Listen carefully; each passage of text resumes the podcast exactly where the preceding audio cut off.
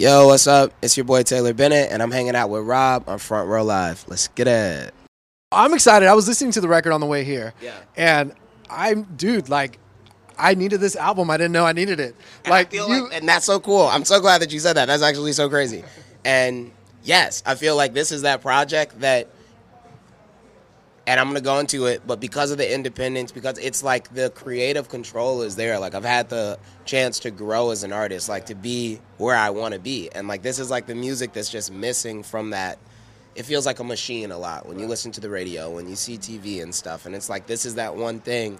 And I also think that's why people love it and they support it because it's genuine and like they feel like, you know, I love it. I love it. Thank I you. get that. Like, there's so many favorites that I have. I, I'm going to jump in and talk about the one that I, I feel like I'm enjoying the most because I, I put that one on repeat at least three times. project's not even out yet. Exactly. And that's why I'm so excited about it. Like, Easy Outside. Easy Easy outside, like it. you, I love it. you are like that's my childhood. Like this is the, you know, I started working in music because of this kind of music. Yo, like I swear, like so you know, like Matt and Kim, they're on the project, huge influences of mine. Like um, Tom Higginson, he's coming tonight from the Plain White T's. He's on the project, huge influence of mine. And I feel like the whole thing about it is that I grew up on that same music. Like I grew up on invigorating, motivating. Like this is next level. Like take that step, take that first breath of the morning. Like this is my coffee, like type music. And like I wanted to give that to people now. Like I feel like if there's any time that we needed and Kim, that we needed Tom Higginson and Plain White T's and like that vibe, it's right now. So like it's a super dope thing and then also to clearly have this hip hop and you know, as my background and catalog, I'm also introducing a lot of people to something that is already familiar and to some folks that's new. And I think that's the point of music, you know, so So what was what was that creative process for this for this record? Just because like so many different dynamics, so many different cadences, like so many different vocal ranges at the same time. Like you're going from like spoken word to like rapping to singing to falsettos to like what what is that process like for you when you're writing the material? Um, it's super different, you know. I think that with this project, the one thing that isn't similar to how I usually make music is that I actually sat in the studio, listened to the music back to back to back to back, and then thought about concepts for the songs before creating them. And usually I try not to do that because I don't want to limit the creativity or where it can go. But then also when you kind of put these layers of boundaries, it allows you to have a beginning and an end and then fill in that story and like actually understand like this is what I'm trying to create. This is what I'm trying to explain. So with Easy Outside, like for that song, I really went in there and I was like, this is how I feel and this is how I felt when I was 17. And it's that song, I'm so glad that you like it, where it's like a reach out there to see like, are people still loving this? Like, do people still want that vibe? And I believe they do. So I kid you not. Like I text Corey and I was like, I feel like he's an emo kid like myself. Like, I swear. So you want to know it's crazy? So I wasn't emo, but I was seen. So there was this thing called scene where it was like you weren't exactly emo, but it was like you're kind of like, you know, borderline like slits in the pants and like you know. So I definitely spent some time at Hot Topic and you know listening some of my favorite bands like shout out Christopher Drew, Never Shout Never. oh Like, my gosh, dude! Christopher Drew is Nobody talks biggest about fan. Christopher Drew. Christopher Drew, I'm the biggest fan of you. Oh and I know you know that I've tried to hit you up, like, but just know, like, I'm such a big fan of Christopher Drew. Like, he's the reason why I make music. Like, when I was a oh kid, it's like, and there's so many people, especially we're from the Midwest. Like, he made that a thing. Like, and then a lot of people don't know this. Christopher Drew was independent for a really long time. He got found on Pure Volume, and then he got to go do like um, it was like MTV's or VH1's like top artist, and he just blew up from there. But like he was independent for a long time. Like he had this huge buzz that's similar to mine, like packing out these little venues with hundreds of kids that they were his only fans, and then all of a sudden it was just like boom, and it was like a disruptive thing. So shout out to Christopher Drew, man. I got so much love for you, man. Man, Chris, you gotta get in this. You gotta, you gotta sure. Next, gotta make next music. something. Seriously, like seriously, is the next place I want to be. I'm like, dude, it's 2022. We're talking about like going back in time. Yeah. Nobody talks about Christopher Drew, and that's that's one of like one of those like, he's like one of those songwriters that like you understand every single lyric that he's talking about. he is like, and he has one of the best voices ever. Yeah. Like just ever. Yeah, no, I love Christopher Drew. That's never shout never all day. Big City Dreams, like that's my favorite song by them. But I also feel like that's kind of petty to say that's my favorite song by you, Chris. But just only because like I know that's one of your biggest songs. But like, oh my god, man, um, happy, like Oh, so many different songs. So much love for You you. make me happy. Whether you know it or not, You make me happy. That's what I said from the start. I love it. There we go, bro. Like that's my Damn. joint right there, man. So where were you at Warped Tour? Why why weren't you performing? I was a kid, man, and that's like. But that was the cool thing about Chris, and Chris was one of those first kids that was a part. And there were a lot of other artists, like of the Napster and the LimeWire and the uh, MySpace, like top friends, like playing music on your profiles. Like that's how a lot of people. That's how I found him. But what's so cool is that it was a digital thing. Like it was the first time that people had real fans, and this was in a digital environment and not something where you had to see them on tour. So believe it or not, I tried to go to my first Never Shout Never concert three years ago in Chicago when Christopher Drew was there, and I had a problem at the door, and you know I didn't get to see it, which is sucked. But that I had to wait until I was much older to go see him. But I'm still such a huge fan, and honestly, that's one of the probably the biggest reasons I never met him. It was like a thing that it would seem like a, a dream. So. Shout out to you, man. You inspired me. I know you inspired Post Malone. He shouts you up all the time. Shout out to you, man. That's so crazy. So that you know completely explains the reason for this album, Coming of Age, and you know I feel like the title is perfect for it. But you know, as far as like the the process of kind of nailing down these tracks and picking and choosing what's going to be on this record, what what is the identity of the album to you? I think for me, the you know one thing that I like to always focus on is a concept for the album as well. Like you know, there's the music, right, and then on top, and I always have to bring it back to it, the independence of it. So there's the business and the marketing of it, but then there's also the creation of the art. And I've come to understand that there should always be, and this is how I also feel about it. Every artist should be pushing something. Big time Hollywood. We got security checking in, like, yo, is this lamp on? Is it warm enough? I love it. Um, but I'm sorry to to get back to what you were saying. To go to the independence, you know, there's the marketing of it, and there's the creation, which is on the artist side. And something that I've learned, or how I feel, is that every artist should have something that they're pushing. Like everybody should be trying to change something. Like the words, like the the art that you put out. Like what are you doing? Like that's just my feeling on it. So I also like to connect a lot of my projects to bigger conversations. So you know, in 2017, I came out as openly bisexual, part of the LGBTQ community, and then the following project was Be Yourself, which was a project all about expression, and it was also about pushing the conversation to different groups of people that I don't think have them. Um, and I think that something that's very true, and I say it in this project, is that I think the lack of conversation is a form of segregation. And I think that when you don't get to talk to people and there's not that loose kind of conversation and everybody feels uptight like they can't be themselves, you also don't get to properly learn how to respect people.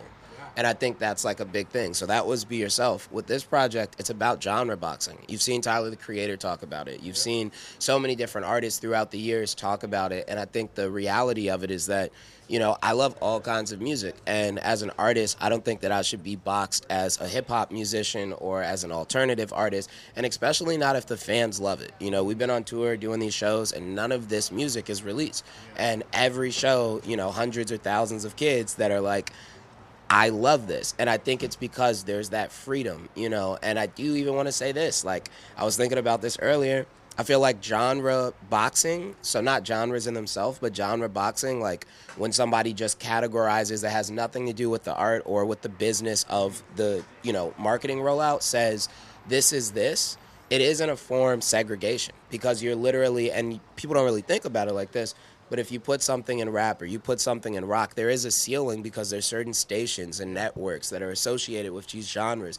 But I think there's a lot of people that, you know, have opinions on where things belong and how people should move. And it's very hard i think as an artist to just express yourself. And like my whole thing is being yourself. So you know that's like the concept and the conversation for this project on top of the music is yes like please feel this nostalgia like please ask yourself why did i stop listening to matt and kim like when did i stop being a kid like when did everything become so serious and like why can't we have some kind of positive music and just outlook on life especially like i said right now you know what i'm saying That's true. That's true, and I get it. You know, listening to all this music that you're releasing on this on this album on this project.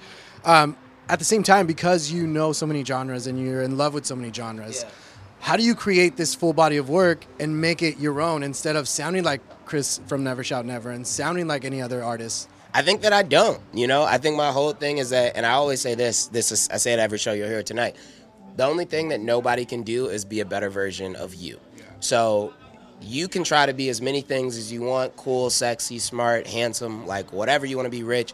But the only thing that you'll truly ever have as your own is your own identity. And once you start to look and learn who you are, then it stops being about the influences and more of the production and what you're creating. So, like with the project for me, I totally tapped into Christopher Drew. Like I totally tapped into As Tall as Lions, Death Cab for Cutie, but as well as Sam Cooke and Aretha Franklin and Diana Ross and Muddy Waters and you know hip hop artists like Jay Z and you know all the way to Frankie Valli and Frankie Lymon. Like I'm a huge fan of the Four Seasons and um, you know the Smiths and like Queen and like everyone. Like I'm a music fanatic. Like I just love music. Everything in my life is music. So it's like let's make the best music Let's not even worry about what everybody else is doing. Like, let's. And I think that's why I'm so excited and happy with this project because it's not so often. I just think in life, period, like forget the music industry, that you get to say, I made this for me and you like it too. That's like a, that's why I was so surprised when you even said that you enjoyed the project because that's a feeling. That's a success. Like, it's not about just the money, it's not just about the shows. It's when that message hits somebody, the artist in me smiles so hard. And when the artist smiles, the business side of me smiles even harder. Out of the names that you kind of mentioned, you also, I feel like you also nodded uh, Stacy's mom on one of the tracks, yeah, right? Definitely, man. Uh, huge fan. Um, and I also, you know, I think that it's not even just them. I also reference uh, Bowling for Soup, yeah. um, 1985. Like, again, man, I love all kinds of music. And my whole thing, and I swear, is like people don't see the power of music. And when you genre bend, like just look at history. Like there were points where shows were segregated. Like there were points that you know, and we talk like I talk about some of these people, but like Little Walter and like these different artists from Cadillac Records, from Chicago's Row, or from even other places in America, had a sound that was so overpowering that they were able to change the integration of spaces as we know it. But just know that prior to that, I believe there was a lot less of an understanding again of who our culture was. And I think that you learn those things by having conversation and that's really what music is. And I look at every time we do a show, every time I do an interview, every time I drop a record as an opportunity to communicate once again. And I think that that's what fans enjoy is the opportunity to talk and to learn and to think through what they're doing every day. You know what I'm saying? Yeah, I get you. Now, as far as like the, the recording process of this album, just because as I mentioned earlier, there's so many different vocal ranges that you take us through. It's like a journey you're taking yeah. us through. So, you know, what kind of challenges did you face in doing so? And how do you feel like you stepped out of your comfort zone, out of your box to, to do what you did? I think expression, man. You know, like this project took three years to make. And I think the interesting thing is that we've always only had 11 songs. Like when we, and we didn't realize it till we were mixing, and the guy was like, How many songs did you guys like take a stab at? Because this is really good. And I'm like, These are the only songs. Can you imagine that? Three years working on 11 songs? But it was like a thing where it's like, This is the sound. This is what we want. This is what you know the knowing is um, and you know it kind of just became something that was organic you know in a large sense yeah yeah I, I love this record, man. Like, I'm excited for everybody else to hear it. Um, do you? Would you say that there's a specific song on this album that challenged you the most to kind of like either write or finalize? Definitely. I think also the biggest challenge was expression. Yeah because I think it's a thing where you become an artist, and it's not just like genre boxing. Also, it's not something that is only pushed by higher ups and things like that. It's also something that you can become accustomed to. So I've been rapping for a long time. If all my fans want to hear me rap and they don't know that I know how to sing and do high pitched vocals like I'm doing on this project, and I never show them, then how do they get that opportunity? And it's also anytime as an artist that you put a record out, you're taking a creative risk, yeah. or you should be. And if you're not, then I think that that's kind of, just in my opinion, you might not be able to grow. And I've been able to grow so much in this project. But I think the most important thing about it is before any of this blows up and turns into whatever it turns into, I was happy and satisfied with what it was.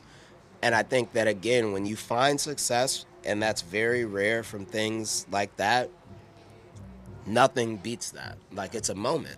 It's a victory, a success, in your own definition. Yeah, right, right.